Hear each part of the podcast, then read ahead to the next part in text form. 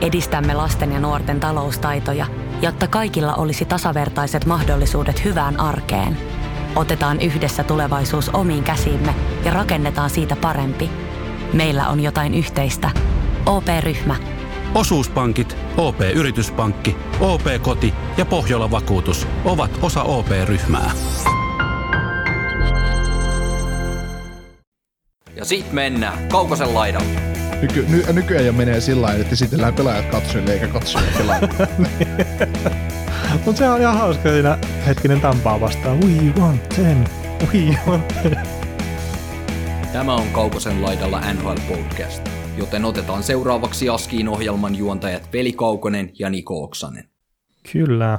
Täällä ollaan taas ja keskiviikon jaksoa lähdetään nyt tässä sitten viemään läpi te.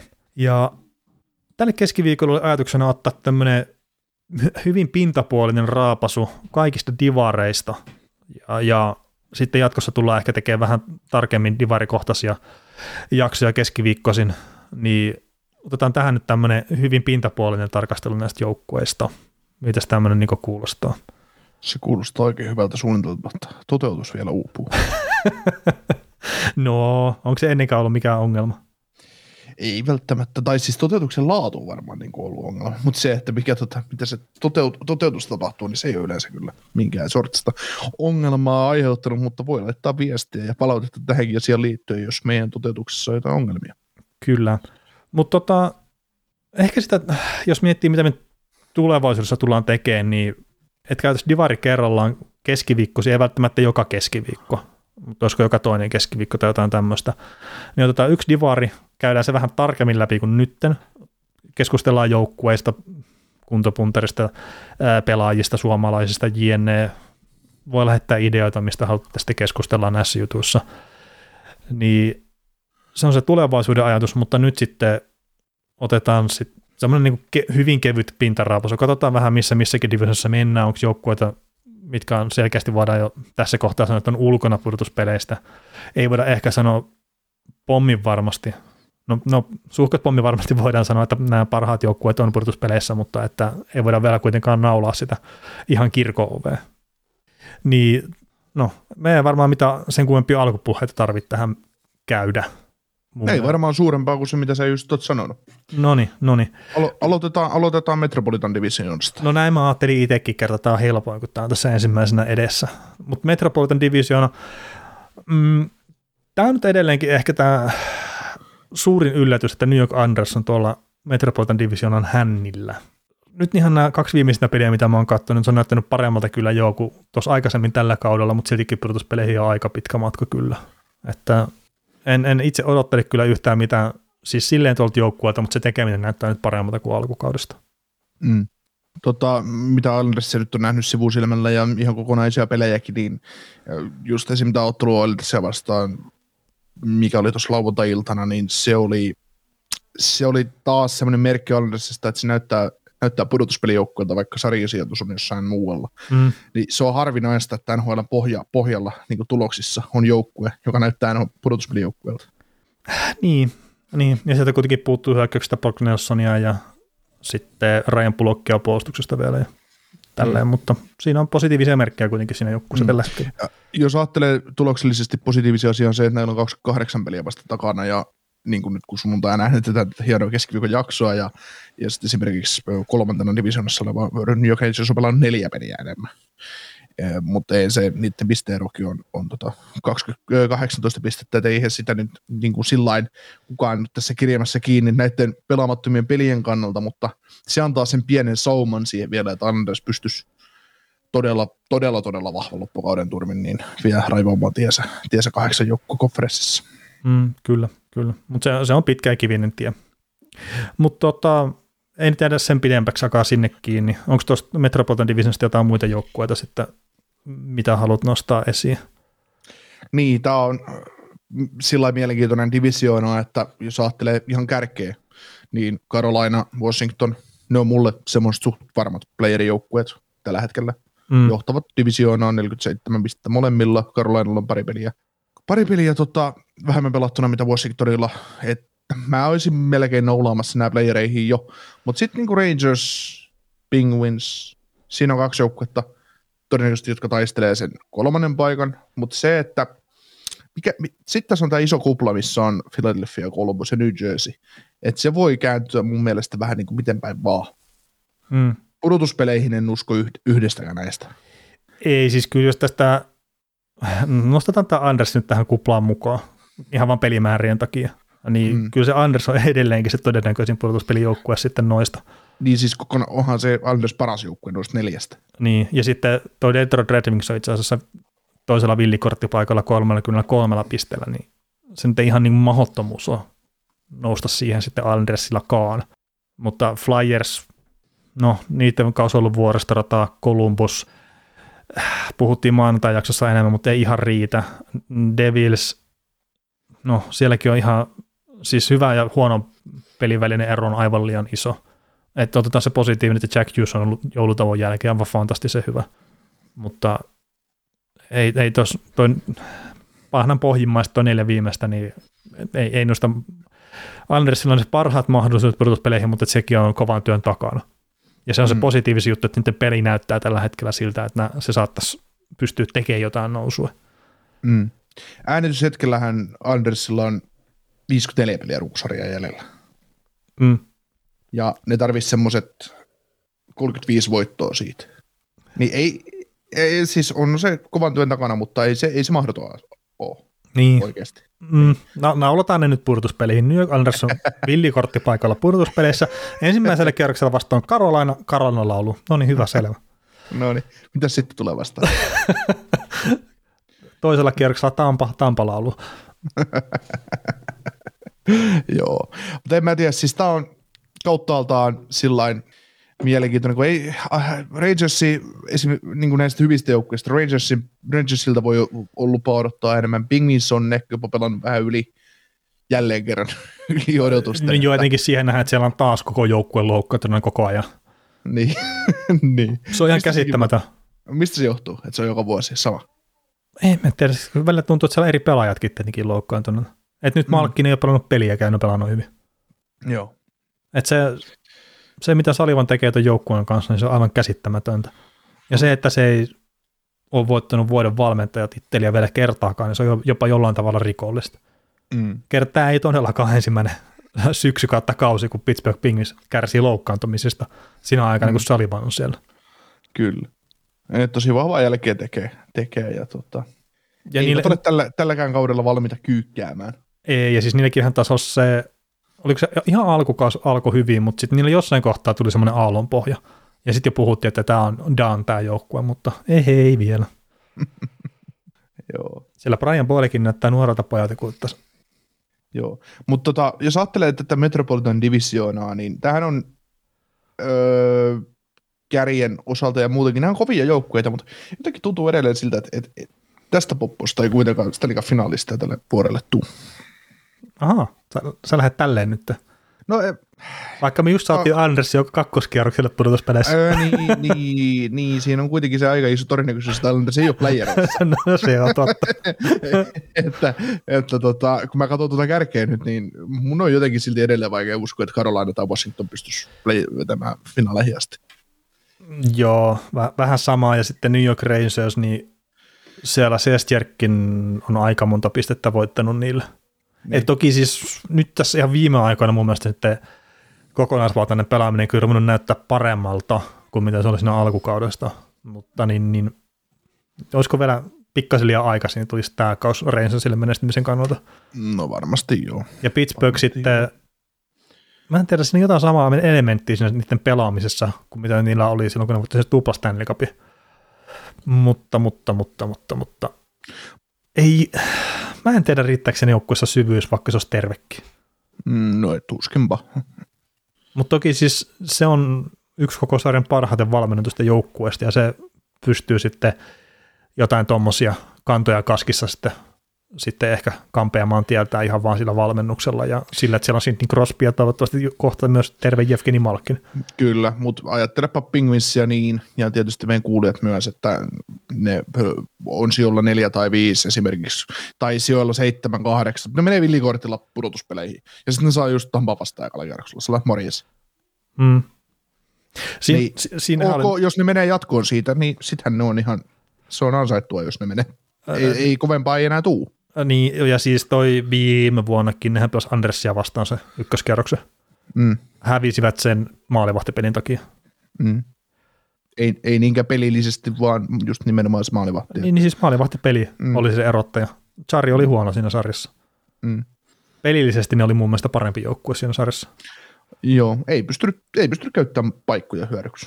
Hmm. Et, et vaikka sanotaan näin, että tollakin maalivahtipelillä, jos ne olisi ollut tehokkaampia just sit hyökkäyspelissä oikein, oikein olisi, olisi tehnyt sen tarvittavan 3-0 maalin tai 2-0 maalin tai 4-2 maalin 3-2 sijaan, niin ne olisi hoitanut ne pelit. Mutta ne, ne, ne piti tavallaan Andersia löysässä hirressä, mutta ei, ei tiputtanut hirteen, niin sitten kävi, kävi mitä kävi. Joo.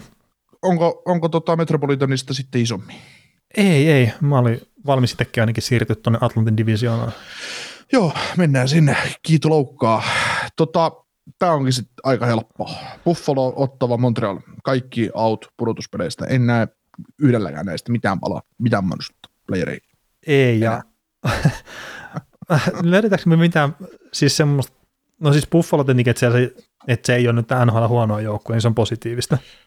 Ja ehkä jotkut nuoret pelaat näyttää vähän paremmin, ja peli-ilme on positiivinen. Mutta että Montreal ja Ottava, niin etenkin Ottava siis jotenkin tuntuu tosi huonolta nähdä ne tuolla nyt taas. Toki se niiden Mm. puolustus on ihan kammottava, mutta siltikin. Enemmän odotin itse Ottavalta. Joo, ja siis joku Kanadan media puhukin siitä hienosti, että kun Ottava viime kauden loppu meni hyvin, ja näin, sitten puhuttiin, että joo joo, että, että nyt, nyt se löysi paikkansa ja bla bla bla, niin kuin mitä mäkin taisin jossain vaiheessa sanoa, että mä uskon jengiä, uskon, uskon siihen kuin vuoreen edelleenkin, että se tulee sieltä ajan myötä, mutta se kans, siitä oli hienosti kanadalaiset mun mielestä puhu, että se on myös se väärä käsite, että kun joukkue pelaa loppukauden pelejä, eli garbage timea, ei mm. ole merkitystä enää, niin sä voit pelata hyvin ja voittaa pelejä, kun sua ei enää oteta vakavasti ja muita ei välttämättä kiinnosta niin paljon. No, niin eikä itsellä ole mitään paineita. Niin, niin, niin sä, sä vaan niin kuin pelaat ne pelit pois. Se on helppo voittaa pelejä siinä vaiheessa. Niin helppo aina olla semmoinen, että onkohan meitä pelaat. Mutta siis, mut siis Ja- Teet enemmän maaleja kuin vastustaja, niin, niin, no simple game plan. niin, se, se saattoi kuitenkin nostattaa odotukset ottavalle liian korkeaksi. Eihän sitä nyt pudotuspeleihin kukaan ollut rajaamassa, mutta se, Mm. että, se, että tota, se on tavallaan ollut pettymys siihen nähden, että sitä odotettiin paljon enemmän tältä kaudelta, mitä se on toistaiseksi näyttänyt. Ja todennäköisesti ne tulee keräämään edelleen sen kah- 80 pistettä ehkä, koska loppukohtakohdennekin tulee keräämään enemmän pisteitä. Niin. Niin, mutta se, että tai sen 70-80 väliin, ja sitten puhutaan, että ottiko se stepin tällä kaudella, niin sitten jotkut on, no ehkä ei, no ehkä joo. Mutta edelleenkin tämänkin joukkueen aika, aika tulee vielä, kaikkihan sen tietää. No, se on ihan mielenkiintoista, että missä tämä joukkue olisi, jos Sein Pinto olisi saanut pelata terveenä tuossa. Et no, Mm. Ei välttämättä hirveän paljon paremmin, mutta kuitenkin siltikin tuntuu, että, että sillä olisi ollut iso merkitys tuohon joukkueeseen. Mm. Mutta sitten kun niitä nuoria puolustajia pystyvät lyömään tuohon kokoonpanoon lisää läpi, niin sitten se on tosiaan Zabotillekin vähän jotain tulitukea, niin se auttaa aika paljon sitten jatkossa. Kyllä. No, mutta sitten jos mennään tuohon kärkiviisikkoon, tota, ja, ja ennen kuin mennään sinne, mä haluan tuohon Montrealin ottaa sen verran kiinni, että kun ne on koko kauden pelannut ilman Edmundsonia ja Pricea ja koko, nytkin koko joukkueen pro- koronaprotokollassa vielä, vielä tänään keskiviikkonakin ilmeisesti, kun äänitetään, niin, niin tota, öö, näetkö mitään järkeä sille, että Kari Price näin tuodaan mukaan tähän joukkueeseen keskikauden? No jos se pelaaja kokee sen, että, että se olisi hänelle jotenkin hyvä, että hän käy pelailemassa, niin sitten, mutta puhtaasti kilpailullisesti ole mitään järkeä. Niin. Miksi tuoda pelaaja, kun nyt on kaikkien haikojen sauma vetää kunnolla vihkoja olla viimeinen? niin miksi sä tuot sinne Kari Pricein, joka on torjuu sulle vähintään niin paljon voittoja, että sä nousisit pois sieltä parhaalta prosentilta ykkösparaukseen? Mm. Joo, mutta se on, miten se pelaaja kokee sen, niin kyllä se tietenkin, tietenkin se pitää mennä tässä kohtaa sen mukaan. Ja kyllähän tuolla tuo Arizona taitaa olla kuitenkin sillä parhaalla lotteripaikalla nyttenkin. Niin, toistaiseksi. toistaiseksi. niin toistaiseksi, Se- joo. joo. Niin, mutta se, että tuoppa, tuoppa tuohon nyt se Kari Price mukaan, niin kyllä nämä sitten rupeaa niinku kelkka kääntyy. Että Mm. Vaikka ei se nyt maalivahdeesta kiinni tuollakaan ollut, mutta koska se joukko on aivan rikki muutenkin, mutta siis se, että kyllä siinä enemmän voittoja tulisi sitten Pricein kanssa kuin häviöitä, että näin uskaltaisin väittää. Joo. Onkohan ne tyypit, mitkä pahotti mieltään siitä, kun Montreal oli kaikissa ennakoissa, mitä mä näin, käytännössä on rankattu pudotuspeli ulkopuolelle, ja ne kävi siellä nauriskelemassa sitä, että mitä, että olisi Stanley Cup-finaalissa tämä jengi, että ei se ollut noin paska. Niin onkohan ne käynyt pyytelee anteeksi nyt niitä kausiennakkokeskusteluita. Tuli, tuliko, meille, tuliko meille palautetta siitä? Ei tullut yhtään. Ei. Meitä kuuntelemaan asiantuntijat. no, niin, niin. Ei, mutta siis... Oltiin, mä, mä, mä, mä, mä, taisin kuitenkin parinoida porukan jo Stanley Cup-finaalien aikaan siihen, että ensi kaudella tämä joukko ei ole playereissa. niin en muista, mutta no, siitä saatiin silloin, kun Dallasia suolattiin finaalia aikaan, niin siitä tuli jotenkin paljon palautetta.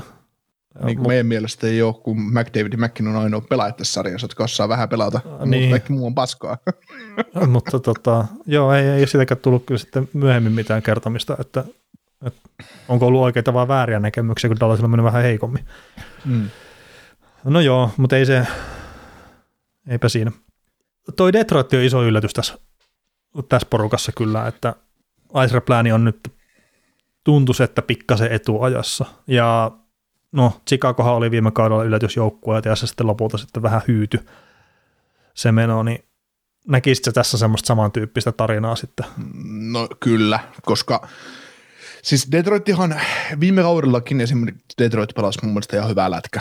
Niin ne pelaa, siis pelaa yrittelijästi. Niin, ne pelaa semmoista lätkää, että se, se ei välttämättä, se ei, ole, se ei ole se ensimmäinen fiilis, se ei ole parvekkeelta hyppääminen, kun sitä katsoo sitä niin. pelaamista.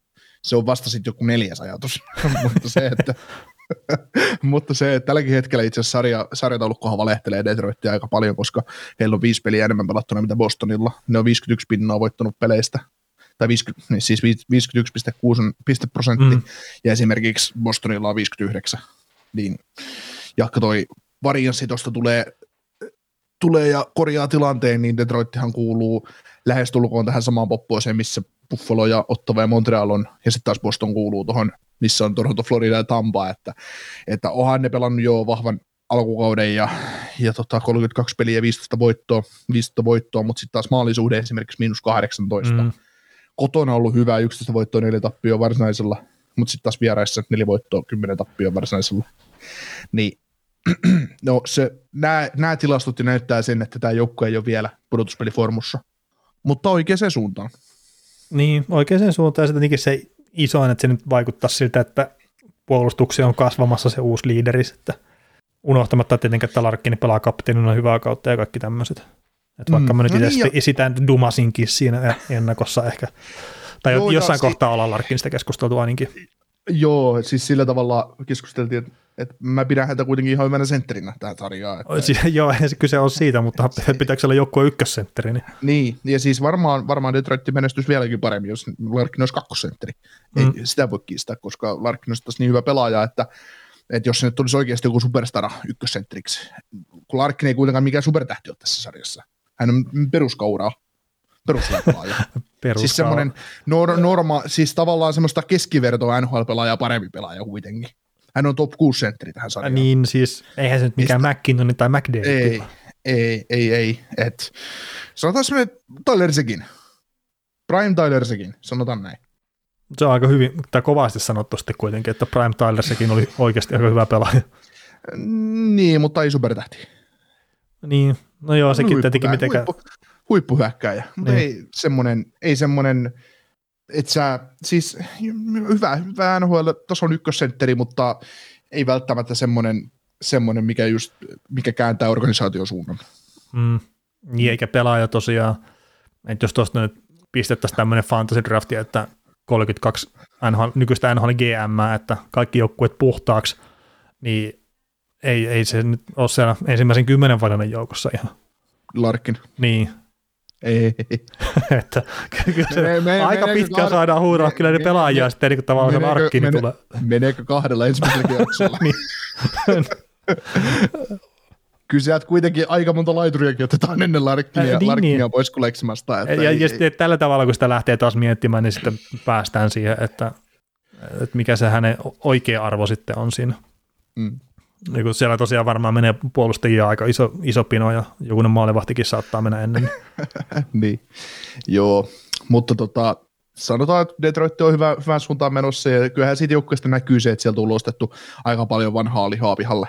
Et kun sä otat sieltä Helmin, Nilsenin, Filppulan, mitä muita siellä nyt on pyörinyt, ja sä korvaat sen just, just tota, öö, No Sider, se nyt on pakki, mä luettelin mm. hyökkäjiä, Mit, mitä pelaajaa siinä on, tai se on vaihtunut, se on eteenpäin pyrkiviä pelaajia nyt enemmän siinä joukkueessa, mitä siinä on ollut aiemmin, niin se nyt näkyy positiivisesti, mm. mutta, mutta ei mitään pilvilinnaa kannata vielä lähteä rakentamaan. Ja ihan sama, miten tämä kausi menee, niin tuskin ensi kaudestakaan kannattaa mitään suurempaa pilvilinnaa rakentaa, koska se on kasvutarina koko ajan. Ja, ja, ja tota, niin, oikeaan na- suuntaan menee.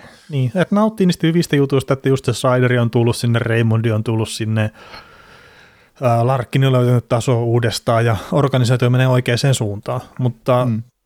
se ei tapahdu hetkessä. Ei, ei, ei.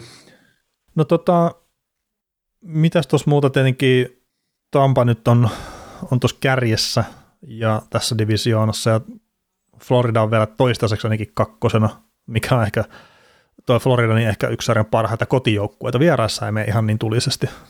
Onko, onko siinä nyt sitten joku huoleaihe Panthersilla vai ei? Niin. Se on se kotiyleisön tuki. Niin, siellä on itse asiassa aika hyvä meininki niissä peleissä. Jopa niin, oikeasti. Niin. Nyky, ny, nykyään jo menee sillä tavalla, että esitellään pelaajat katsojille eikä katsojille pelaajille. Niin. Mutta se on ihan hauska siinä hetkinen Tampaa vastaan. We want ten. We want ten. Joo. Tampaa vastaan muutenkin ne pelit on ollut melko huomiollisia niin tuolla, tuolla, tuolla Miami seudulla, kun tämä, missä Panthers pitää kotiaan, niin niin niissä on ollut aina hyvä meininki. Kyllä, kyllä. Mutta siis toi on, Florida on sille jännä jengi, että, että viime vuoden ne pudotuspelit tässä ensimmäinen kerros Tampaa vastaan, niin se jätti kyllä aika iso pelo ainakin itselleni takaraa tuota joukkuetta kohtaan kerrat siinä edelleenkin ne samat elementit näkyvissä, että se ylihyökkää ja altistaa itse sinne vastahyökkäyksille jne. Mutta hemmetti sitten, kun se on, on pelin päällä, niin jotenkin siitä jää aina semmoinen fiilis itse, että siinä on NHL paras joukkue. Et silloin, kun, mm. silloin, kun sillä on oikeasti hurmio päällä, niin tuossa sarjassa ei yhtään joukkue, joka pystyy hidastamaan niitä. Mm. Tai no ehkä hidastaa, mutta että ne pystyisi estämään sitä. Mutta se on ihan käsittämätön hyökytulva sen että hyökkääminen silloin, kun se oikeasti toimii. Oo, on, on. Florida on, mulla on paljon asiaa Floridasta, mistä mä haluaisin puhua, mutta puhutaan sitten, kun, kun, kun, kun tulee mä Divari Chudemi, tai muuten mm. Floridasta joku isompi aihe, mitä sitten haluaa puhua, mutta, mutta se on hieno suunta, mihin Biltsit on saanut joku rakennettua ja mihin se menee ja, ja näin, että ja yksi iso asia on Bob Rowski esimerkiksi. Oh. Et nyt, nyt hän on 10, no ei välttämättä 10 miljoonan maalivahti vieläkään ole, mutta 8 miljoonan maalivahti, ja se on parempi, mitä, kun hän oli viime keväänä yhden miljoonan maalivahti. Että. Mm. Joo, ja sitten se, no just Panthersinkin pelaamisessa, niin joo, totta kai niitä koppeja pitää ottaa, mutta ei se ole ikinä ollut mitään Anders-tyyppistä tiivistä puolustuspelaamista. Et sinne aika paljon tulee niitä paikkoja tänäkin päivänä, mutta no, Bobrovski pelaa nyt vähän eri tasolla kuin viime vuonna – tai edellisellä kaudella, mutta siltikin se maalivahdin piikkiin pistäminen ihan kokonaisuudessa, niin sekin on vähän väärin. Mm. Et nyt siellä Spencer Knight näyttää vähän huonommalta kuin mitä se oikeasti on, sen takia, että se joukkue on vähän niin enää siinä ympärillä. No mitäs Chris Drieger? niin, mitä sillä menee siellä Seattleissa? No se on ottanut ykkösmaalivahdin paikan siellä, koska toinen maalivahti on aivan niin, niin vielä huonompi. niin, Joo. kyllä. Mutta on vähän sillain, minkä sä luulet muuten, kuka näistä kolmesta tätä hoitaa, tätä divari, vai onko se Boston? En mä usko, en mä Boston. Ei, en mä Boston. Ei siis vaikka se tukkaraskin tullaikin sinne jossain kohtaa takaisin, niin en, en jotenkin usko. Ja, ja vaikka tuossa on pelejä ja kaikkea, niin matkaa aika paljon jo tuonne kärkeen. Niin kuin ei, ei pääse edes kolmanneksi, vaikka voittaisi rästipelit. Ja niin, toi tota, mm, Panthers, kyllä se hitto nyt vieraspelaaminen on kyllä tosi kammottava ja ja näin, mutta sielläkin oli niitä loukkaantumisia paljon. Mutta kyllä mä sanoin, että Panthers voittaa, ja siis Toronto antaa hyvän vastuksen kyllä siihen. Eikä, eikä se Tampakaan ole huono. Siis mä, mä, luulen, mä, mä luulen, että Toronto voittaa. Joo, siis Torontokin pelaa tosi vahvasti kyllä. Ja no nyt oli ottava vastaan vakuuttava esitys kyllä. Toi viimeisen peli olkoonkin, että se oli ottava vastassa. Tota, joo, kyllä mä jotenkin siihen Panthersiin mä luotan mm. itse tällä, tällä hetkellä justiin. Mä luulen, mä luulen sitten taas tässä, että se käy niin, että kun Tampa nyt on Tampa, me käsiteltiin maanantai-jaksossa aika hyvin sitä, että mikä Tampan laita on, se on ihan sama, mitä se lätki menemään tässä. Ja siis vaikka lätki miten lätki, niin se voi silti voittaa tämän divisionan, ei siinä. Mutta mä luulen, että Toronto, Toronto hoitaa tämän, koska niillä on kuitenkin halu tai mitä mä oon sun puheesta nyt ymmärtänyt, sä oot katsonut Torontoa niin paljon, että ne puolustaa laadukkaasti, niillä on hyökkäyksessä edelleen tulivoimaa käyttämättä, että et se on kuitenkin sit tasapainoisia näytöhalusi joukkue näistä kaikista tavallaan. Ja sitten se, että Floridalla kuitenkaan se puolustuspeli ei ole ihan niin superia, että kun jossain vaiheessa sillekin tulee se oma slumpinsa tähän kauteen, niin se saattaa rankasta niitä sen verran, että se, se tipahtaa niin kuin kolmanneksi tässä. Mm. Ja sitten mä uskon, että Toronto vetää sillä kantella niin kuin voittoon Divarissa, kunnes sitten tulee eka kierros lähtee lauluun. Joo, siis no Toronto se puolustaa jo paremmin kuin aikaisemmilla kausilla tai Papkokin aikana, mutta että ei se nyt edelleenkään ihan timanttia, ja sitten sitä hyökkäyksestä on myös jotenkin onnistuttu viemään sitä terää pois, että mm. se on vähän kaksiteräinen homma. Joo, mutta se, se, että jos hyökkäyksessä on, ne on antanut hyökkäyksessä siimaa, niin se on asia, missä ne pystyy parantamaan, ja ne on tällä hetkellä plus 28 maalia plussalla. Mm.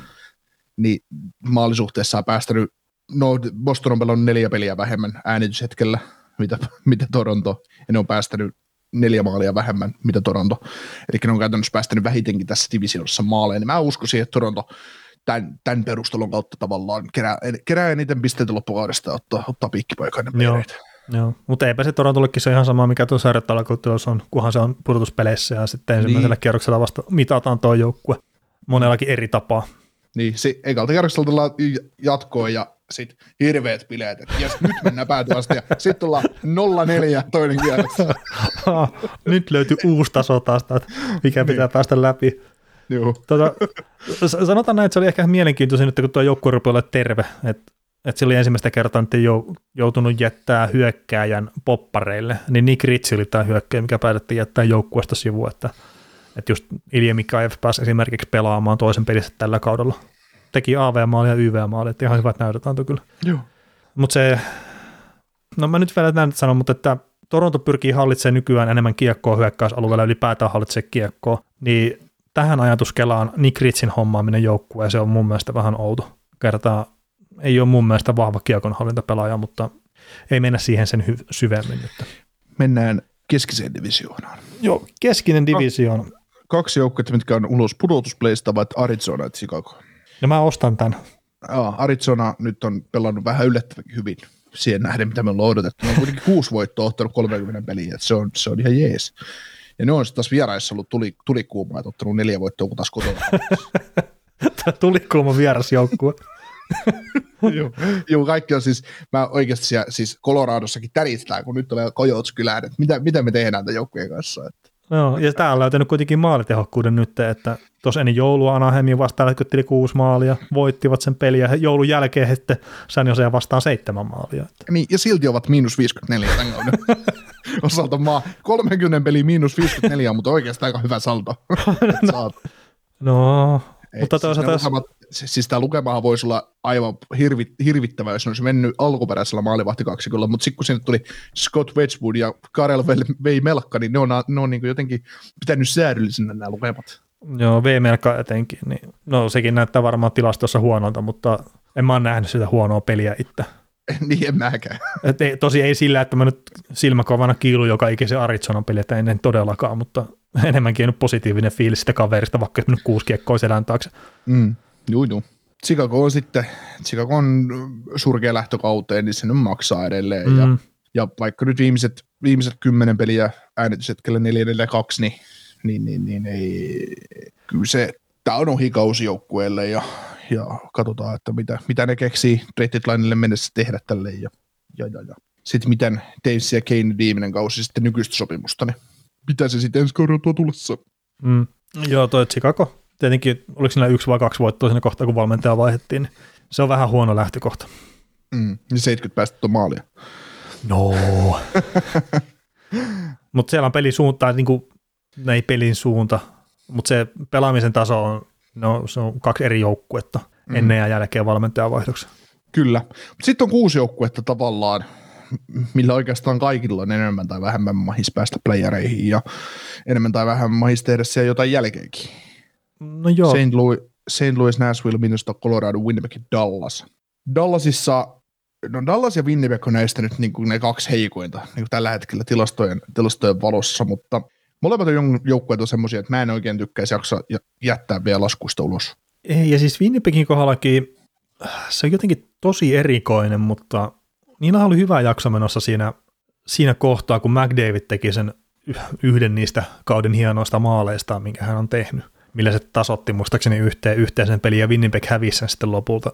Oliko rankkarilla vai jatkoajalla sen peli? Niin niillä oli hyvä jakso siinä kohtaa. Sen jälkeen se homma jotenkin romahti siellä ihan täysin ja sitten lopulta Paul Morris lähti pois. Ja nyt se viimeisin peli, minkä mä katsoin näitä ennen kuin ne joutui tauolle, Paul, sen jälkeen kun Paul Morris oli lähtenyt itse pois, niin se oli taas parempaa Winnipeg Jetsiä. Että mä en jotenkin, etenkään Jetsiä, niin mä en pysty liputtaa pois. Dallasin kohdalla mä en ole edelleenkään nähnyt yhtään hyvää peliä koko kaudella. Enkä nähnyt viime kaudellakaan.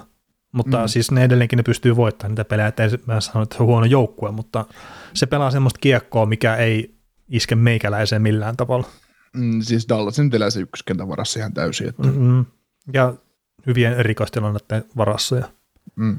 Et jos Dallas pääsee ottelussa 2-0 johtoon, niin kyllä Dallas on voittanut sen peli yleensä siinä vaiheessa. Niin siinä ei käy sille kuin Kolumbukselle, että 4-0 on siellä hittu jännittää pikkasen. Että. Riittääkö? Joo. Mutta se on edelleen ironista, jos Dallas sattuu olemaan ekassa erässä 3-0 tappiolla, niin edelleen fanit huutaa sen maalikuulutuksen aikana, että who cares, mutta, mutta tota, kyllä, se, kyllä, se, Jim, kyllä se Jim Nilia ja Rick Bonesia saattaa vähän kiinnostaa. Että. niin, ja sitten kun eka maalin jälkeen on vaan se, että onko tarpeeksi tehoja joukkueessa enää. niin, joo, ei, mutta siis se on, Roberto Hintz ja Pavelskin, ne muodostaa, se on yksi NHL parhaita kenttiä. On. Ihan niin kuin helposti. Ei se, se, se, on ihan käsitön pumppu, että ne, ne pystyy kääntämään yksittäisen pelin suunnan omalla tekemisellä. Ja mun mielestä se kenttä on aina, kun on kentällä, niin tekee jotain järkevää siellä. Joku, mm. joku vaarallisen paikan yleensä luo jollekin niistä pelaajista. Että että, että siinä on, se on se, mutta otappa yksikin niistä kavereista pois, niin sit se on, se on semmoinen puudeli, jota silitellään sylissä tai Dallas, että se on semmoinen, mm. semmoinen kiva koira, jota voi silitellä vaan myötäkarvaa, mutta älä, älä vastakarvaa vitsi silittää. Se on semmoinen, niin kuin, se on semmoinen lempeä ja semmoinen todella hellyyttävä, hellyyttävä. Et, et sä halua tuolle mitään pahaa, mutta eipä se sullekaan tee. Joo. Ja tämä oli itse asiassa ihan, kun sä puhuit tuosta maalin tekemisestä, niin en nyt osaa sanoa, että onko Dallas tämmöinen selkeä joukkue siitä, että tekee sen ensimmäisen maalin vai päästääkö ensimmäisen maalin, että miten menee. Mutta silloin kun Dallas tekee ensimmäisen maalin, niin saldo on 14-4-1. Ja niin se pitääkin olla, se pitää olla voitollinen saldo. Mutta sitten kun vastustaja tekee ensimmäisen maalin, Dallasin saldo 1-8-1. Ne on kerran päässyt jatkoille häviämään sen peli. Ja niin ja kerran voittanut. Mm. Että kyllä se ensimmäisen maalin merkitys Dallasille, niin se on todella iso tällä hetkellä. Joo. Ja se jotenkin ehkä kuvastaa sitä, siis sehän on laadukkaasti puolustava joukkue, mutta mä en pääse yli siitä, miten hankala se niiden hyökkääminen on. Mm, mm. Ja sitten etenkin, kun niin kuin sä sanoit, että siinä on se yksi ketju siinä joukkueessa. Ja mä edelleenkin väittäisin vähän sitä, että se ei ole välttämättä ihan puhtaasti pelaajalähtöistä, vaan että se systeemi kyllä ajaa sen joukkueen siihen tilaan, missä se on se Jim Montgomery-systeemi oli hyvä, minkä ne ajoi siihen joukkueeseen silloin aikoinaan, ja se joukkue näytti oikeastaan aika, aika hyvältä, mutta sitten kun Jimillä oli ongelmansa, niin se lähti vekeen, ja nyt se on mm. siinä Luississa, ja St. Louis pärjää.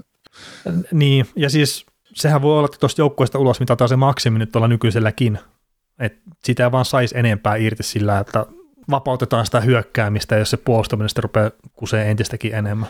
Tai siis entistäkin enemmän väärin sanottu kerta, se puoli ei tosiaan omassa kuseen, mutta sitten jos maaleja vaan rupeaa menee enemmän omiin, niin se ei välttämättä se lisääntynyt hyökkääminen sitten tuota tarpeeksi siihen näin. Joo. Dallasista jotkut nosti sitä mekkolaa, kun Rick Bones heitti koko joukkueen susille jonkun tappiopelin jälkeen. Niin kun Rick Bones sanoi jotain, että kun mä en tiedä, että pelaasiko nämä pelaajat tuo kentälle, että täytyy videolta nyt oikein tarkasti katsoa, että oliko, oliko nämä pelaajat niin paikalla. Niin jotkut on sillä että toi tyhmä kommentti valmentajalta tai jotain muuta. Mutta se vähän kuvastaakin sitä, että jos joukkueelle, joukkueelle tulee tavallaan hyvä peli, se, tai vaikka kolme hyvää peliä, ne voittaa kolme peliputkea, ja sitten tulee kolme huonompaa peliputkea. Se kertoo siitä, että, ja tämmöinen Rick Bonesin kommentti kertoo siitä, että se joukkue ei ole tavallaan valmentajan näpissä. Mm.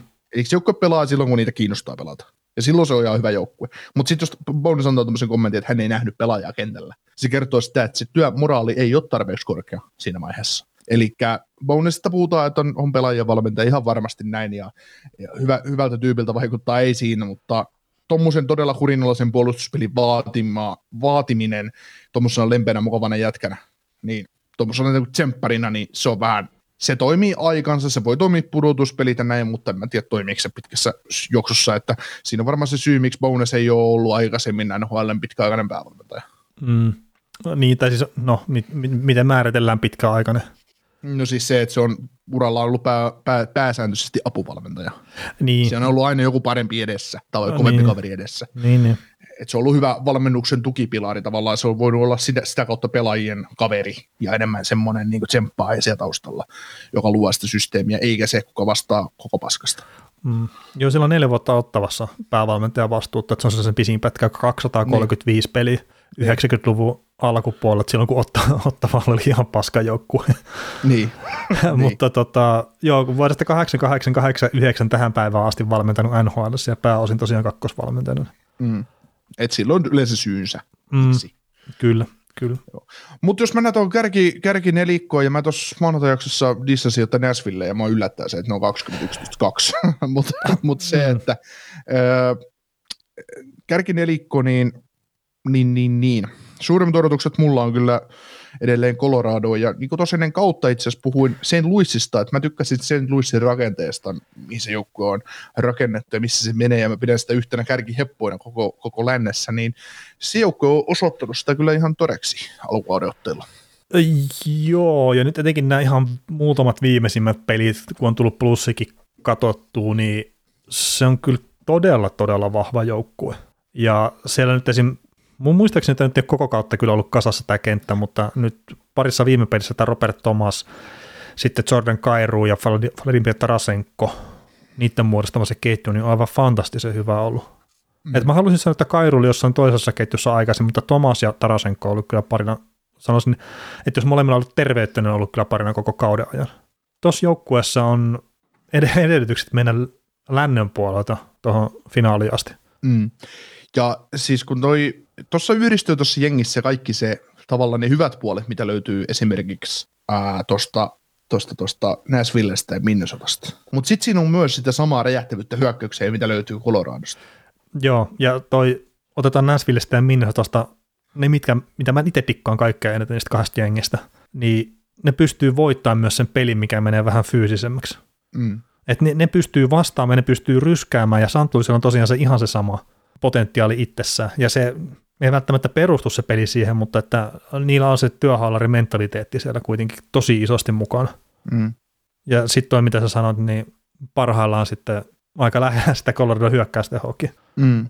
Siis mieti, mieti oikeasti, että kesällä Vladimir Tarasenko, se oli markkinoilla. Se oli kaupan se kaveri. Mm. Kaveri on nyt pelannut 33 peliä tehnyt 33 pistettä 17 minuutin peliajalla. Se on joukkueen paras pistemies. Jordan Kairu toki 29 peliä ja 32 pistettä ei siinä. Et piste, piste, piste per pelikeskiarvo on niin parempi. Mutta se, että, että, että, että hienoa, että on pystynyt palaamaan tuommoiselle tasolle ja olemaan semmoisia johtavia laitahyökkäjiä. Ja se, että, että esimerkiksi Ryan O'Reilly 29 peliä, 19 pistettä miinus 3 20 minuutin peliajalla. Että tilastojen valossa voisi sanoa, että O'Reilly on vetänyt ihan pihkoimen kauden. Että jos niillä on tämmöinen ase vielä täällä tavallaan tulossa niin tehojen puolesta, että voisi varmaan niin nostaa statseja ja tiedetään, että pudotuspelissä tämä nostaa tasoa, tämä kaveri. Niin tämä on kokonaisuudeltaan kyllä sitten tosi vaarallinen pamppu. Niin, ja sitten sanotaan, että pistetään tuo Robert Thomasin johtama ketju niitä vastustajan parhaita vastaan niitä pimentämään ja vapautetaan Ryan O'Reilly hyökkäyssuuntaan, niin, Niin, saattaa näyttää vähän erilaiselta sitten se homma. niin. Mutta tuosta, tota, siis Tarasenkostakin siis totta kai huikeata kautta pelannut, mutta sitä on puhuttu edelleenkin sitä, että, että se laukaus ei ole kyllä enää sama kuin mitä se oli silloin parhaillaan sillä.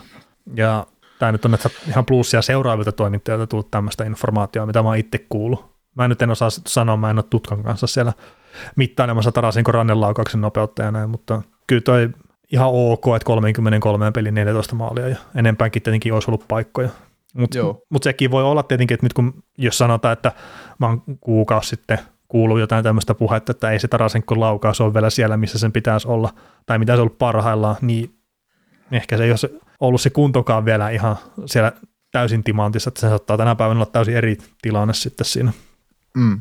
Miten toi mun on pakko nostaa tämä Robert Thomas esiin kertaa, mä nostin tämän joukkueen pistepörssin voittajaksi tämän, niin 26 peliä 25 pistettä ja 22 syöttöä, joukkueen paras pelirakentaja. Mm. No siis se alkaa ottaa, näyttää niitä, niitä merkkejä siitä, että mitä hän on pelaajana. Joo, mutta se oli taas toi Winter Classicin kun katsoi, niin kyllä se pelirakennustaito on ihan tavalla tuolla kaverilla. Ja tietenkin se auttaa, kun siellä on Kairu ja Tarasenko samassa kentässä, että e- ei ole ihan silleen, kun heittäisi kiekon mereen, kun sitä lainaa sitä kiekkoa sitten tuommoisellekin mm. kaverille. Joo. Mutta ajatellaan nyt niin kuin näillä puheilla ja näillä näytöillä, mitä nämä joukkueet on tällä kaudella antanut, niin saisiko sä Colorado esimerkiksi St. Louisia vastaan jatko pudotuspelisarjasta? Mä en meinaa saisi. Siis, eikö ne pelannut tuossa viime vuonna, niin eikö ne pelannut nämä sarjat ja ei siinä hirveästi palaa plussilla silloin ollut. Ei, ei mutta viime kauden Blues oli ihan joukkue, mikä tämän kauden Blues. No on jo totta kai viime kauden Colorado. Pelaajilta, pe- pelaajilta pääosin sama, mutta... niin, niin, niin, niin, mutta että Colorado eri joukkue, mutta mä sanoisin, että ehkä kaikkein eniten tuohon mielikuvaan tällä hetkellä vaikuttaa se, että Colorado, no ensinnäkään se on pelannut sataan vuoteen, että milloin se on viimeksi pelannut, marraskuussako, mutta sitten, että se ei ole otti, että ailahtelevuus on ollut niin iso siinä joukkueessa. Olkoonkin, että se on ollut menossa parempaan suuntaan tässä nyt viime aikoina. Mm. Että se ehkä vähän hämärtää sitä, että me ei ole nähty parasta Coloradoa tällä kyllä vielä missään nimessä. Ei, mutta se on Coloradossa on ne oma puutteensa ja se on se syvyysyökkyys, mikä uupuu siinä. Että. No, niin, ja sitten se puolustuspelin rakenne ei ole kyllä millään tavalla kondiksessa. Se jos missä kohtaa me puhuttiin sitä, että Colorado on vasta, tai Colorado kun pelaa, niin voi ihan huoletta pistää overia lapulle, ja sen on ollut kyllä se tilanne, että molempiin suuntiin tapahtuu kyllä, kun tuo joukkue on jäällä. Mm. Et 115 tehtyä maalle 91 päästettyä. Pelejä pelattuna hei 27. no vielä, ne on plussalla. No on ne plussalla, no ne tekee niin hemmetisti niitä maaleja, niin. mutta yli kolme maalia, kun päästäänkin per peli omiin, niin se on aika paljon. Joo. Ja Kempperi vikahan se on. no, no ei se välttämättä, mutta joo, pistetään maalivahin piikkiin. joo. Ei, mutta siis yleensä Kepperiä on niin haukuttu mun mielestä jonkin verran, että mm. huono se on ollut, ja varmasti siis ei välttämättä ole ollut semmoinen, mitä oli Aretsonassa parhaimmillaan, mutta, mutta kyllä hänkin parantaa pystyy, mutta ei, ei, ei voi niin kuin likaämpäri hänen niskan kaataa, jos puolustus joskus vuotaa. Että. No ei, ei ihan täysin kyllä, niin, kyllä, mutta tota, niin mä mietin sitä, että kuka täältä sitten puulahtaisi purtuspeleistä pois mahdollisesti tästä niin kuudesta, kuudesta joukkueesta. Niin siis no Dallasin mä lasken itse ulos, mutta jos tuossa on Winnipeg, Colorado, Minnesota, Nashville, että plussin jos laskee nyt. Blues on sata varma pudotus. niin, kuin, niin kuin on kyllä Coloradokin. En mä niin kuin Colorado jaksa mitenkään laskea ulos. No, no niin, no, mutta että jos me lasketaan Blues ja Colorado pudotuspeleihin, mm. niin sitten on Nashville, Minnesota, Winnipeg. No Minnesota on seuraava. No kun mä sanoisin, että se ei ole pudotuspeleissä. Okei. Okay. Siis mä en tiedä minkä takia ehkä just, että mä oon taas katsonut niitä kaksi huonoa peliä peräkkäin. NHL Podcast kaukosella edellä 200 vuotta vasta, vastaan pelaamista minusta vastaan, niin aina, aina, aina saadaan playereihin.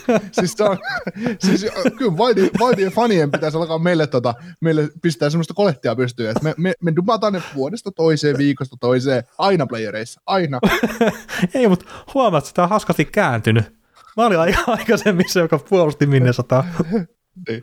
Ja sä, sä olit siitä, että ei, tämä ihan paska joukkue, että tämä on keskinkertaisuuden no, huipentuma. Siis on, on, no, no onhan se. Jos, jos täytyy keskikertaisuutta kuvata jollain sanoilla, niin se on minusta vain.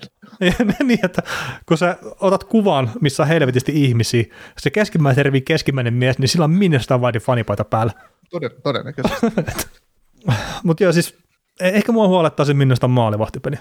Kert, siis Nashville me tiedetään, että se on timanttia. Winnipegillä me tiedetään, että se on timanttia. Minnesotalla, no se ei ole timanttia. Mm-hmm. Ja siis se ei sano sitä, että se olisi villikortin kautta mennä jatkoon, mutta että jos tästä nyt katsoo, että St. Louis ja Colorado on ne varmat menijät, ja sitten, että kuka menee kolmantena jatkoon, niin mä väitän tällä hetkellä, että Minnesota ei ole se joukkue. Olkoonkin, että sillä on pisteiden puolesta aika iso kaula esimerkiksi siihen Winnipegiin, mitä mä oon tunkemassa sen edellä. Ja sitten se on parempi niin. pisteprosentti kuin Nashville esimerkiksi. Mm. Että ehkä kannattaa pistää suu kiinni tässä kohtaa. Mm. Mä jotenkin luotan siihen, että se minusta pelin, pelisapluuna ja systeemi on niin vahva ja niin syvällä mm. siellä identiteetissä, että ne jotenkin, jotenkin kun mä en esimerkiksi Nashvilleen, niin kun mä en pidä sitä minkäännäköisenä poppoona. Siis... Se on hyvä, että ne on nyt parantunut siitä, mitä ne on ollut viimeistä pari kautta, mutta se, että se, se on niin helposti tukahdutettavissa oleva hyökkäys. Siis mä tykkään tosi paljon siitä, miten Nashville pelaa ja se Roman Josi on tällä hetkellä siellä Norristasolla. Niin siinä on paljon semmoista hyvää ja sitten hitto, pelasiko ne Minnesota vastaan viime vuonna se ensimmäisen kierroksen sarja? Oliko se Minnesota? En, en mä muista. Onko ne olisi pudotuspeleissä? Kyllä ne mun mielestä niin oli, mutta kun mulla oli semmoinen... ne, kun Rinne, Rinne ja Saros oli siellä molemmat vielä. Juu, oli. Joo, mutta kun mulla on jotenkin semmoinen muistikuva, että siis siinä on paljon hyviä elementtejä, mutta että kun se ei silloin vielä riittänyt tavallaan sinne eteenpäin menemiseen, ja nyt sen pohjalle on rakennettu, ja se on siitäkin huolimatta, että siellä on Dusenit ja kumppanit, ja sitten Wu ja Kierson ne loput hyökkäjät, ja sitten Kraaloni totta kai pidä sitä unohtaa, niin ne on pystynyt rakentamaan sen päälle, ja nyt siellä on sen sijaan, että ne olisi myymässä Forsbergia esimerkiksi siirtotakarilla pois, niin se on se mahdollisuus lisää siihen. Ja sitten, että onko se järkevää, niin se on toinen kysymys. Mm. Mutta en mä tiedä, minkä takia mä oon niin yltiopositiivinen Näsvillestä. Ehkä mä haluan nähdä vaan niiden menestyvän sitten. No. Mutta siis mä mä oon tykännyt siitä, mitä mä oon nähnyt. Et toki siellä ne puutteet on selkeät, mutta se pelaa hyvää jääkiekkoa tällä hetkellä. Joo, mä tilaan sulle Predatorsin fanipaida 95 Dusein. Ota Raja Johasseni myös. joo, joo. Joo, mutta tota, mennäänkö Tyynelle merelle? No mennäänpäs Tyynelle merelle tänne. Olla huonompaa divisioonaa. Onko se edelleenkin huono? No on se kyllä huono. No Ei. niin. En mä tiedä. On molemmat villikorttijoukkueet, taitaa tulla lännestä sieltä Tyynenmeren puolelta kuitenkin. Et niin olisi, jos, jos, jos olisi vielä 82 peliä pelattuna, jos se tilanne olisi sama, niin mä, tota, mä ihmettelen kyllä. No, no joo, ja etenkin kun se tilanne on tällä hetkellä sitten Colorado ei ole menossa pudotuspeleihin. Mm. Mutta joo, tällä hetkellä Edmonton ja Los Angeles Kings on noin villikorttijoukkueet, mutta kyllä tämä varmaan aika lähellä oikeasti on yhtään, NHL on huonolta divisioonaa sitten kuitenkin. Mm, mutta toki yksi, yksi joukkue on vasta ulkona playereista, se on Seattle. Joo, Seattle on ihan kyllä selkeä, vaikka kuinka oltiin positiivisia sen suhteen, että tietokonemallit antaa tälle näin ja näin paljon runkosarjapisteitä, mutta todellisuus nyt on sitten taas, tai ehkä tämä varianssi nyt on sitten tänne huonompaan laitaan tietenkin, että on vaan 24 pistettä kerättynä tällä hetkellä. Joo, ja on ollut toki ongelmiakin, ja on. suuri ongelma on ollut tietysti maalivahtipeli, että maalivahti mm. jos on edes vaihtaa luukkua kiinni, kun ne on jäl, jältä mennyt pois tai jäällä mennyt, mutta auki ovat kuitenkin saaneet, että on päässyt jäälle asti, mutta, mutta tota, mm. jotenkin se tavallaan se asia tai se lähtökohta, miten me lähdettiin Seattleen käsittelemään tämän kautta, on se, että niin on se vahva joukkue ja, ja koska tämä divisioona on paskaa, niin ne pystyy voittamaan sitä kautta pelejä. Nyt on just huomannut se, että kun se tasaisuus, tasaisuus yleensä tuo hyvän puolustuspelin ja tuen. Tavallaan, että ei, eihän kukaan laskenut sitä asiaa niin, että, että Seattle voi päästä neljä maalia per, pelissä, per peli ja ne voittaa ei. sitä. Kun ajatus oli ainakin mun mielestä se, että tämä pelaa hyvää puolustuspeliä, saa hyvän tuen maalivahdelta ja ne voittaa, kääntää niitä tiukkoja pelejä eduksi ja on sijoilla kolme neljä. Mm kärkeähän tätä ei kukaan ole saanut. Ei se, mitenkään. Että et se olisi niinku siinä, että tämä on parempi joukkue kuin Losi, Anaheim, San Jose. Se on mm. laskettu niin, tämä joukkue playereihin mahdollisesti. Ja Vancouverista siihen tuostalle kanssa. Mutta, ja ehkä Kälkärikin ennen kautta. Mm, joo, se joo. Totuus, on, totuus on nyt vaan ollut sit toinen, että tästä joukkueesta ei ole ollut siihen. Joo, ja siis maalivahtipeli on se iso ongelma, mutta ei se sitten ole se puolustaminenkaan aina ollut ihan niin timanttia kuin ehkä mitä odotettiin ennen kauden alkuun. Ja sitten kun ei hyökkäiltä et tarpeeksi maaleja, niin lopputulema on sitten toi. Mitäs tota Jordan Eberle 31 peliä 12 plus 10 minus 17. Mitäs tota 18 minuuttia per peli, niin mitäs tämä sama kaveri näillä teholla, niin mitäs se olisi Trotsi aikana tuohon Andersissa, jos olisi tällä pautellut, niin pelaa, olisiko se pelannut? Ai niin, jos miinussaldo olisi tommonen. niin. No minä, mä luulen, että Trotsi-alaisuudessa ei olisi on tyyppinä. Että niin, sitä juuri.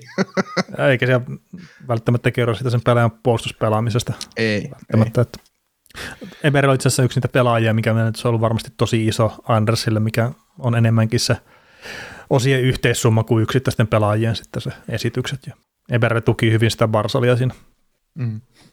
Mutta tota, yksi mielenkiintoista mielenkiintoisimmista asioista Seattle liittyen loppukauden osalta on se, että mihin päätyy puolustaa Mark Giordano trade Kälkäri. takaisin. niin. No mikä jottei, mutta, mutta tota, mitäs, tota, mitäs Joonas Tonskoi? 33 peliä 0 plus 14 plus 2 kuitenkin, 16 minuuttia per peli, vuosi, vuosisopparia ja edullista sopparia jäljellä. Niin Joo. Luuletko, että on lihoina mennä trade deadlinea kohde? Mm, voi hyvinkin olla, mutta jos nyt jotain voidaan sanoa tässä kohtaa silleen sataprosenttisen varmana, niin Donsko ei tule voittaa tuon joukkueen maalipörssiä. kyllä mä siis niin monesti hutiveikkaan, kun mä nyt sen niin uskon, mutta että saadaan Donsko hyydytettyä näin kovasti, että se ettei maali maalia koko kauden aikana. Niin... Kumpi, kumpi sitä on veikannut maalipörssin kärkeen? Minä no, mä veikkasin sitä. Aha, mitäs mä oon veikannut? En muista ulkoa kyllä. Olisiko sulla ollut Ebere sitten siinä maalipörssissä? Aha. Ehkä. No ei, ei voita sekä. No, mutta to... Mäkkäni on edellä, no toistaiseksi, mutta... mutta Joo, siis en, en, en, muista ulkoa, mutta siis on mulla, ne on mulla ylhäällä kyllä tuossa. Mutta tämä Donsko oli mun veikkaus tuossa. No niin, se ei, se ei tule tapahtuu kyllä nyt. Mitä luulet, ottaako Jonas Donsko itsensä siitä, että hän ei tehnyt maalin maalia tällä kohdalla? Paha sano. 39 vetoa vasta. Se on aika vähän vielä laukauksiakin. Niin, no pitäisi laukoa enemmän.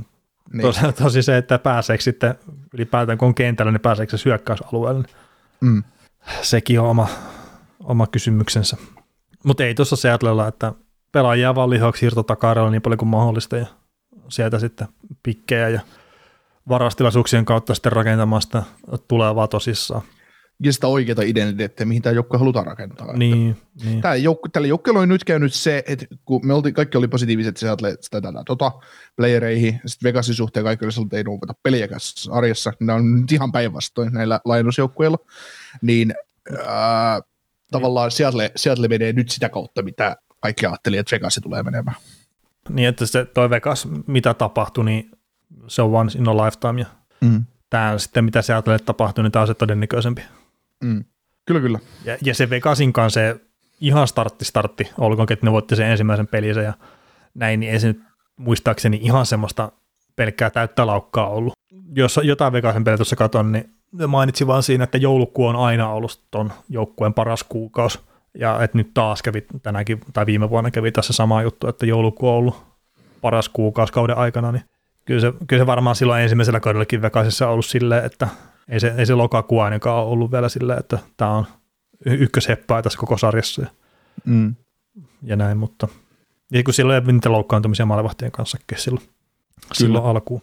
Mutta sitten tota, Seattle nyt on suhteellisen varmaan joukko, joka jää pahnen pohjimmaiseksi ja ulos playereista, ja sitten voidaan sanoa, että Vegas on suhteellisen varmaan vielä voittaa tai koko divisioonan, sitten tuo jää kuusi joukkuetta.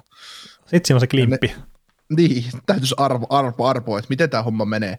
Ja toisaalta on Kälkäri nyt, joka on pelannut 300 vuoteen peliä tässä sarjassa, että niillähän on edelleen parempi piste, pisteprosentti, mitä esimerkiksi Vegasilla, mutta, mutta tota, Vegasi vaan vahvistuu kauden mittaan.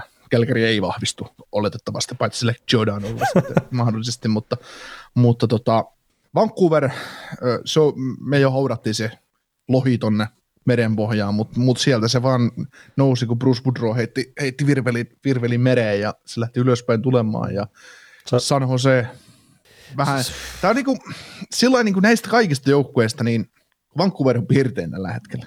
Niin, no siis näistä kuudesta joukkueesta, niin mä sanoisin, että Los Angeles ja San Jose voisi tiputtaa pois jo tosta, että ei vaan riitä mun mielestä. Ja sitten koska mä oon negatiivinen omien suosikkijoukkueiden suhteen, niin Anaheimillakaan ei riitä. Että jos tuosta Kalifornia engit kuitenkin tiputtaa pois, niin sitten siihen jää Calgary, Edmonton ja Vancouver taistelee paikoista. Ja se, mm. se olisi sitten about silleen, kun kauden alla ollaan juteltu. Olkoonkin, että se Seattle ei ole mukana siinä taistelussa ollenkaan. Mm. Tota, mm, sä oot katsonut sitä Anaheimia tietysti tällä, tällä kaudella enemmän mitä minä, mutta, mutta tota, Tsekras on nyt pari päivää ollut tuossa pois, ja nyt kun keskiviikkona ihmiset tätä jaksoa kuuntelee, niin on saattanut jo palata ja näin poispäin, mutta kuvailisi Anaheimia nyt vähän. 34 tällä, näillä, näillä meidän tämänhetkisillä tiedoilla joukko on pelannut, niin mi, mi, mitä se joukko niin näyttänyt? Mm, no alkukaudesta näytti tosi positiiviseltakin, oli hyvää hyökkäämistä, hyvää pelaamista kokonaisuutena, ei ollut väliä, onko Gibsonin maalissa vai, vai kuka siellä on, että ne pystyy voittamaan niitä pelejä. Nyt nämä ihan viimeisimmät pelit, niin en mä tiedä, onko bensa loppunut joukkueelta vai mitä, mutta et esimerkiksi Arizonaa vastaan se peli, niin se oli ihan kammottava. Et ei ne voi mennä otteluihin sillä asenteella, että ne on voittanut jo sen ihan vaan sen takia, että siellä on Arizona vastassa. Et, et, et, ei ne vaan voi tehdä semmoista. Ja muutenkin tässä nämä viime pelit, mitä on katsonut, niin ei, ei ole vakuuttanut mua. Et Gibson on pitänyt joukkueen peleissä jo mukana, mutta että kun ei se nyt ihan riitä. Mm et sen takia itsellä on se fiilis tällä hetkellä, että Anaheim olisi ehkä tulossa sitten alaspäin jossain kohtaa tässä. Mutta siis siinä oli paljon positiivisia elementtejä kyllä siinä joukkueessa tuossa alkukauden, alkukauden mittaan. Ja nyt tietenkin, että se Tsekrasi ollut parista viime pelistä sivussa koronan takia, niin se, se nyt ei voi olla näkymättä siinä joukkueessa. Kerrat siinä ei sitä hyökkäyspään talenttia liikaa. Ja toinen, mikä on, niin Fowleri on sivussa myös, että ajautui laitaa päin tuossa pari peliä sitten ja luokkas päätään. Eli saa varmaan aivoterähdyksen siis. Niin mm. Sekin näkyy kyllä tuossa joukkueessa, että ei se pakisto niin hyvä ole, että se on varaa ottaa Fowleri pois, mikä kuitenkin mm. pelaa sitten ykköspakin minuutteja sinne. Mm. Sitten jos katsoo hyökkäyksiä näitä tehoja, tehoja niin Ricardo Kell 24 peliä, 13 pistettä, Silverberg 28 peliä, yksi maali, 12 pistettä. Molemmat jätkät pelaa 7-18 minuuttia per peli. Se on auttanut liian vähän mm. tehoja. Kyllä. Eli joukkue on tavallaan edelleen tiukassa rakennusvaiheessa ja koska varianssi sitten korjaa tämän joukkueen tilanteen, niin se sitten aika näyttää. Äh, niin ja sitten mä, mä, en tiedä mikä tuo Anaheimin juttu on, mutta siellä on yksi hyökkäjä, joka on onnistunut maalin tuossa tällä kaudella oikeasti. Se on Troiteri ja se on pelannut fantastisen paljon paremmin kuin mitä mä itse kuvittelen. Et mulla oli semmoinen kuva jo siitä, että se jää semmoiseksi iloksi pörräjäksi, joka kyllä niin näyttää siitä, että se saa jotain tulosta aikaa, mutta se ei ikinä pysty tekemään sitä tulosta. Joo, mutta sitten kun niillä on tämä yksi pelaaja, mikä pystyy pistämään kiekkoa maalia, mikä tällä hetkellä vaikuttaa vaaralliselta sen, kun se pääsee sinne hyökkäysalueelle, niin sitten näillä on yksi liikan parhaita ylivoimia. Mitä ne tekee? No ei, että Troiteri ainakaan pelaa siinä ykkösylivoimassa. Se on aivan käsittämätön päätös. niin. Ei, ei meillä anneta meidän parasta ykkös, maalintekijää, ei, ei ykkösylivoimaa. Pistetään kakkosylivoimaa, pelaa 20 sekuntia sitten. Sitten kun ne muut on saanut sohlattua äh, niin. jäällä sen muun ylivoima. Niin ja jos Teri pelaisi ykkösylivoimassa, niin ei se vetäjä paikalla olisi. niin, no en mä sitä tiedä. Mutta ehkä se tosiaan Raakkeli voisi ottaa pois sitä ykkösyyvestä ja pistää sen Terin tilalle. Eiköhän se ole jo nähty. äh, niin. Mutta kyllä edelleenkin siis se, mitä mä itse näkisin Anaheimista, niin sitten kun siirtotakareja tulee vastaan aikana, niin ei ne välttämättä puolustuspelipaikassa kiinni ja voisi olla se fiksumpi veto myydä sitten niitä pelaajia. Se, että kannattaako sieltä nyt sitten myydä esimerkiksi Hampus Lindholmia, niin ei välttämättä. Kerta tämä on antanut paljon lupauksia tulevasta tämä, tämän kausi. Niin sitten, että jos sieltä nyt pistä sitten vaan tuon Raakkelin ja Mansonin lihoiksi, ottaa sieltä muutamat hyvät varausvuorot ja rakentaa taas sitä tulevaa sitten sitä kautta, niin se voisi olla ehkä se parempi ratkaisu. Ja sitten yrittää saada Lindholmin jatkosopimukseen, kerta sekin on tärkeä puolustaja tuolle joukkueelle. Joo. Tota, niin, Vegas ja Calgary, ne on semmoista suhteellisen varmat playerijoukkueet, ja sitten Anaheim, Anaheimia ja Losia ja San Joseeseen sä et usko, ja Vancouverin sä oot joskus jo haudannut. Enkä mä, en, mä ihan oikeasti, kyllä tuo Vancouverikin, niin kun niitä, siis sitä Kingsiäkin vasta sitä back-to-backin jälkimmäistä saatosta tuli tsiikailtua, niin ei Vancouveri miltään kummallisilta kyllä näyttänyt siihen peliin, ja näin, että kysinkin matkaa on. On, mutta että se on näyttänyt paremmalta noissa peleissä Pudron kanssa kuin aikaisemmin, ja se Kings-peli oli ehkä huonoimpia, mitä mä itse omien havaintojen mukaan katsonut Vancouverista sen jälkeen, kun mm. valmentaja vaihtui. Mm.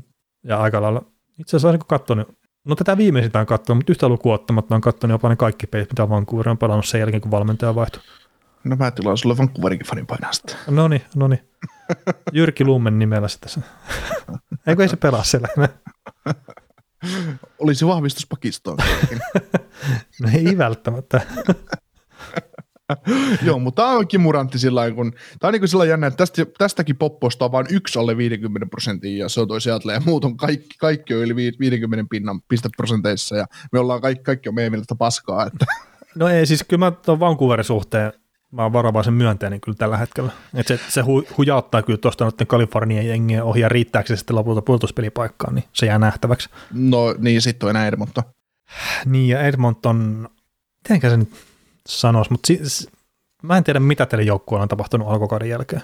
Et se iloisuus, energia, positiivisuus, kaikki ne jutut, niin jotenkin tuntuu, että ne loistaa poissaolollaan tuosta joukkueesta. Ihan kuin joku olisi juottanut niille jotain mökö, mökö viinaa tuossa just joku aika sitten ja nyt ei enää kiinnosta paskaakaan mikään. McDavid ei tee enää viisi pistettä per peli, niin se joukkue ei välttämättä voita. No, joo, sekin, sekin voi olla, mutta kyllä se koko joukkue vaikutti jotenkin energisemmältä ja pirteämmältä ja paremmalta tuossa vielä joku aika sitten. Loka-marraskuun pelit ovat eri pelejä kuin joulukuun pelit. Äh, niin, no se, sekin on tietenkin totta. Se on jännä, se on jännä kun kausi, niin kuin mitä pidemmälle mennään, niin sitä kovemmaksi pelit tavallaan muuttuu. Äh, niin, ja siis onhan Edmontonillakin se, mitä Jouni sanoi, että Mike Smith on ollut poissa peleistä pitkään ja nyt se kävi pelaamassa ei hirveän hyvin. Olisiko se nyt taas loukkaantunut sitten kerta se Konovalov nostettiin joukkueeseen ja Koskinen pelasi viimeisimmän peli. Niin siis se maalivahti pelaaminen on iso ongelma tuossa joukkueessa. Mm. Ja toki se oli Darner Norsikin oli sivussa yhteen väliin tälleen, niin kyllä ne vaan näkyy siinä. Ja sitten se ylivoima ei itse asiassa toimi tällä hetkellä ihan niin timanttisesti kuin mitä se toimi alkukaudesta ja pari viime kautta. Että sekin vaikuttaa tietenkin, ettei saa kolmea maalia pelissä ylivoimalla, niin se on heti, heti tolle joukkueelle aika isokin ongelma.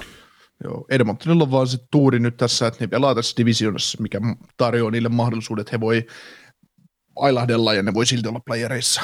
Mm. Sekin on totta. Mutta tällä hetkellä on vaan vähän huonompi hetki mun mielestä menossa tuossa joukkueessa kyllä.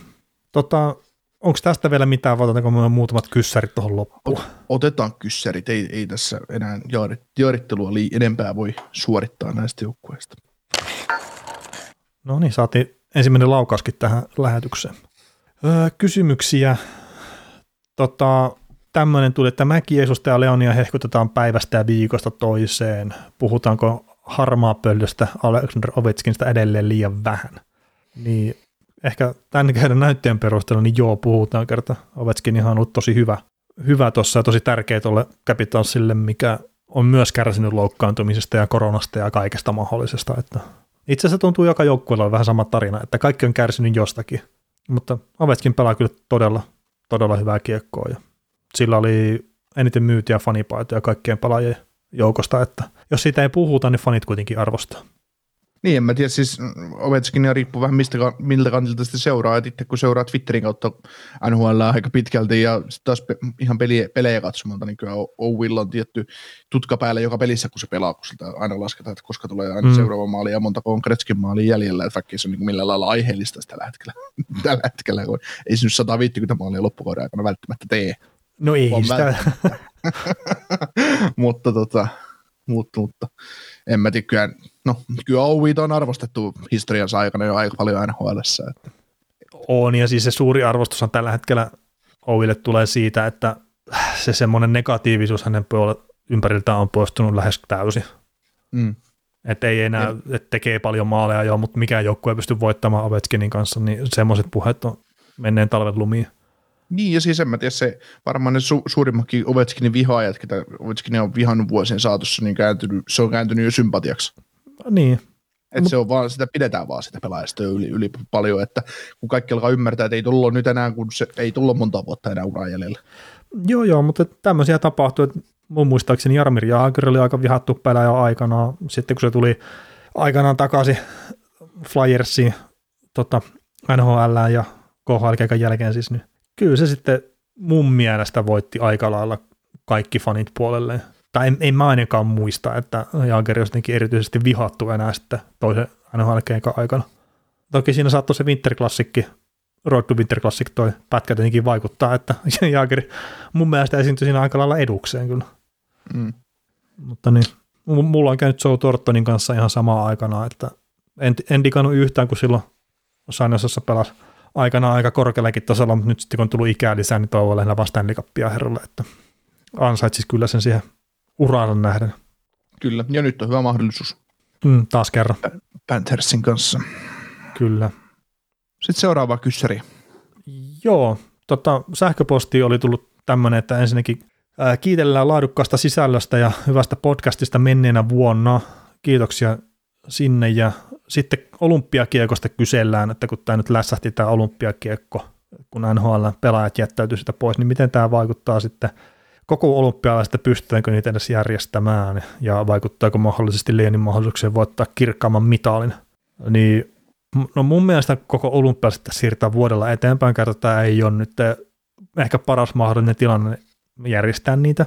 No kestävyysurheilijoille ja muille se olisi tietenkin tosi ikävää, tässä ollaan tähdätty hetken aikaa ehkä olympialaisia, ne siirtäisi nyt tässä kynnyksellä eteenpäin, niin se on vähän huono juttu.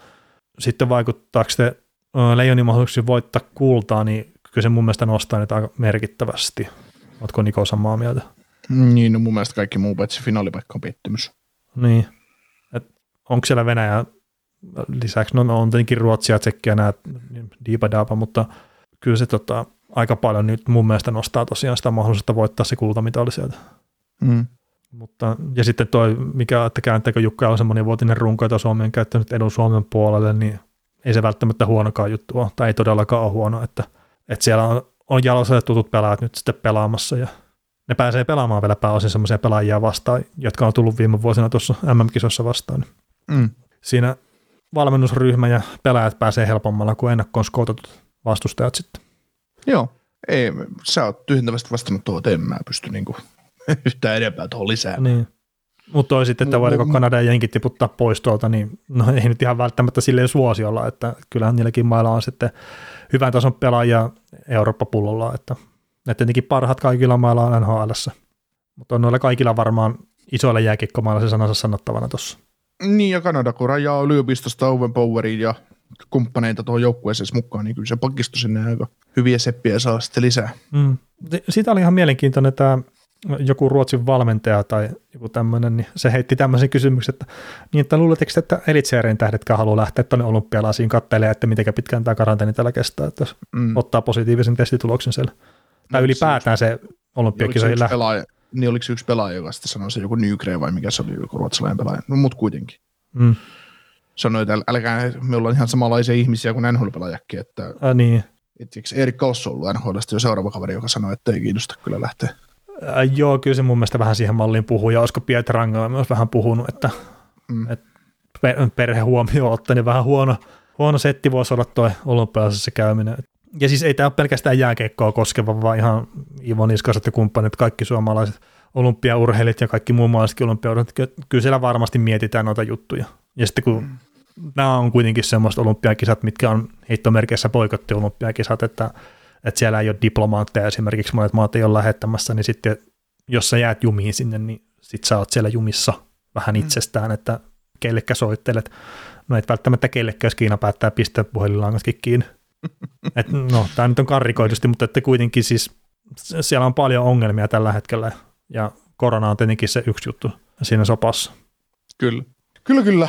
Tota, draftista on kysymys ja vuoden 2023 draftiin liittyen ja, ja tota, sitä, tota, sitä haluttiin keskustelua, että kun siellä on puheiden mukaan tulossa uusi taistelupari NHL, että vähän niin kuin Crosbya ja Ovechkinia verrote ja tässähän tarkoitetaan sitten Kudor Pedardia ja Matvei Mitskovia ja on siellä tietysti muitakin varattavia pelaajia, varattavia pelaajia, että, että näihin, näihin näihin toivottiin keskustelua ja no on tosi ikävää, että esimerkiksi nämä Junnu MM-kisat nyt jäi kesken, että olisi ollut hieno nähdä Pedardia ja Mitskovia lisää mm. ja vielä on tietysti mahdollisuus siihen ens, ensi kaudella ja 18 sitten kisoissa ja näin, mutta Joo, ja mutta sitten tuota, sitähän väläteltiin, että jos noin kisat pelattaisiin loppuun kesällä. Niin, mutta se on sitten taas, että miksi? Et, et niin. se, että mitallit saadaan jaettua, niin jee, mutta se, että eikä näin, tällä ikäluokalla nyt ei niiltä ei 18 kisat väliin, että on sellainen niin paskamaisesti käynyt näille kavereille, mutta pääosin nämäkin on aikuisia äijä tai aikuisia nuoria alkaa olemaan ja ammattilaisuurat edessä ja näin. Että. Mm. Niin ja se, se, suurin hu- huono juttuhan se on toi 22 ikäluokka, mitkä varataan nyt tulevana kesänä, että niiltähän niin näytyt jää tavallaan vajaaksi. Että nämä kaverit, tämä 23, niin ne pääsee vielä ensi vuonna kisoihin sitten. Juu, juu, juu. Ja ei siis ei tietenkin niin kuin Junnu Kisakko, niin ei se ole se ainut näyttö, että kyllä ne näytöt, mm. näytöt tota, ja suuri osa näistä nä, tämän pelaajista on varattu jo niin kuin huipuista. Että, et niin kuin Kanadallakaan ei ollut kuin Wright ja Bedardi varmaan ainoat ja joku maalivahti oli ainoat, jota ei ollut varattu joukkueesta. Että.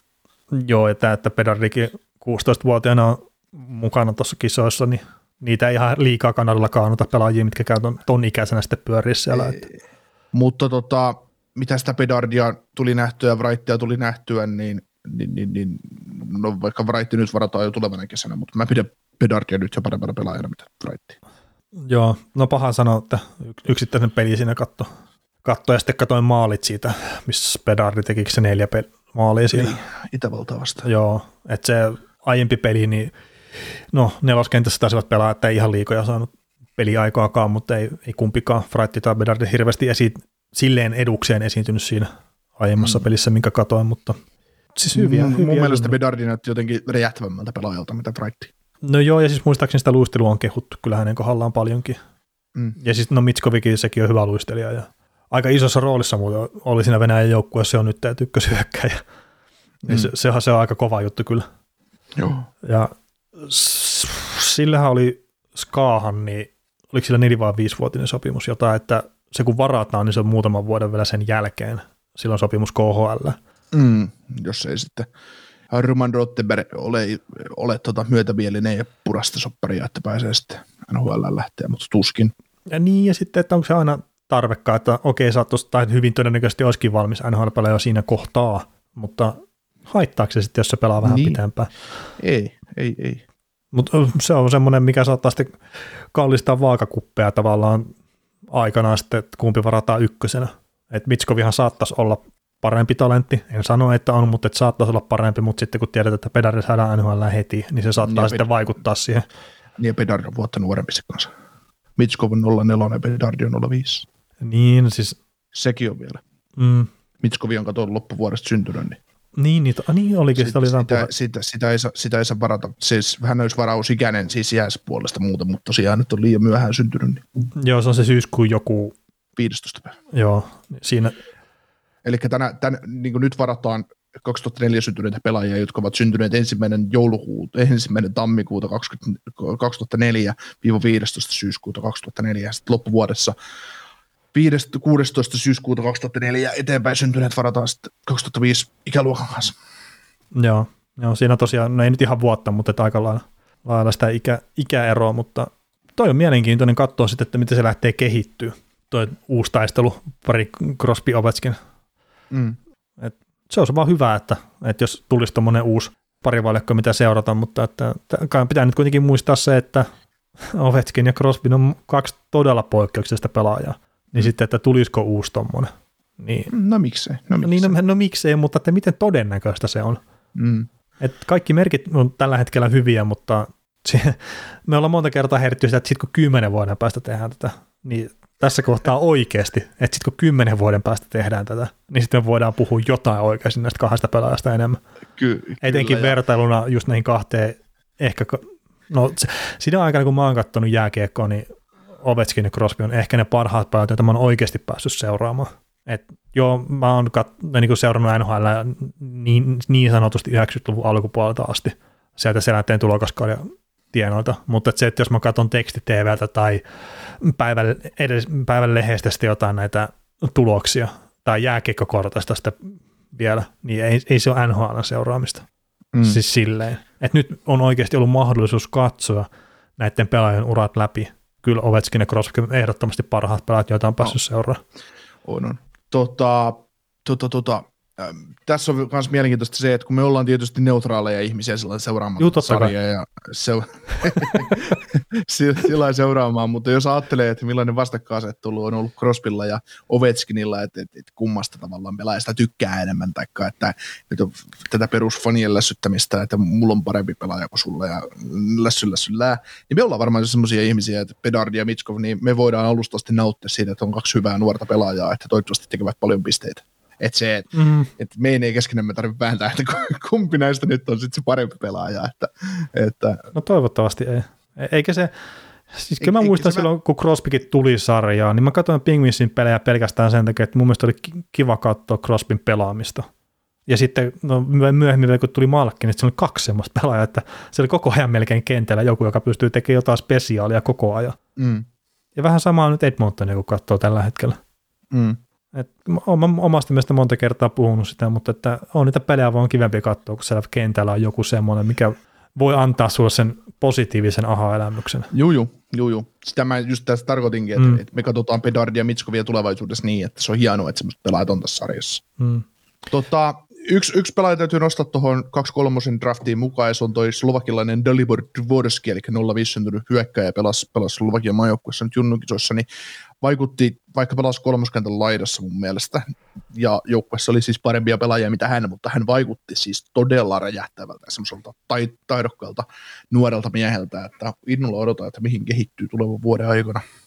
Ja sitten Joo. tulevaisuudessakin, että, että Slovakia jätti noissa junnukisossa ne pelit, mitä just katoin Ruotsiakin vastaan esimerkiksi, niin todella hienon kuvan itsestään, että ja siellä on tulevaankin draftiin. Slavkowski on kärkivarauksia ja ykköspuolustaja Simon Nemets, niin, niin, niin todella vaikuttavia jätkiä, jätkiä tulossa. Että. Se on kyllä hyvä, jos Slovakian jääkiekkoa saadaan taas vähän ylöspäin kerta. Se on jotenkin harmi, miten alas se tuntuu tippuneen tässä ihan muutamissa vuosissa. On, on, ja sitten edelleen kun slovakialainen jääkiekko, se edustaa mun mielestä semmoista, semmoista siinä yhdistyy semmoinen taiteilijamaisuus ja kova työnteko Mm. siinä tyylissä, että ei mulla ole slovakialaisesta jääkiekkoilijasta mitään pahaa sanottavaa tavalla. Ei, ei se ite- on semmoinen helppo, sy- helppo sympattava niin, kyllä. kyllä. Ja toi Dvorskin, minkä sä nostit esiin, niin se on tässä nyt tässä kohtaa, kun puhutaan kahden vuoden päähän tai puolentoista vuoden päähän varaustilaisuuteen, niin paha nostaa sille isosti ketään, ketään esille, mutta Dvorski on tällä hetkellä niitä parhaimpia prospekteja, mitä on eri listoilla, että on, on mukana tuossa, mutta Bedardi ja Mitskovi tietenkin luonnollisesti vetää ne isommat otsikot tässä kohtaa. Joo, kyllä. Mutta rupeeko se No. no. siinä sitten? Kyllä varmaan tämän viikon osalta ja palataan ensi viikolla asiaan. Joo, tehdäänpä näin. Ja Hei, isot kiitokset vuoden ensimmäisestä viikosta.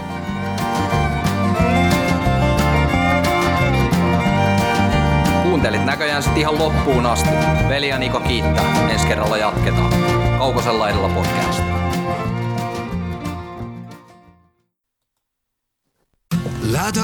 Rakastu aina uudelleen. Maistuu aina kuin italialaisessa ravintolassa. Pizzaristorante. Weekend Festival tuo kesän kovimman artistikattauksen Espooseen toinen ja kolmas elokuuta. Luvassa on ikimuistoinen kokemus valoilla, laasereilla, erikoistehosteilla sekä maailman suurimmilla DJillä, kun Nicky Romero, Rehab, Tiesto, Alan Walker, Timmy Trumpet, Showtek ja monta muuta nousee lavalle. Lippujen hinnat nousevat 6. toukokuuta. Katso koko kattaus ja hankin liput nyt osoitteesta bknd.fi.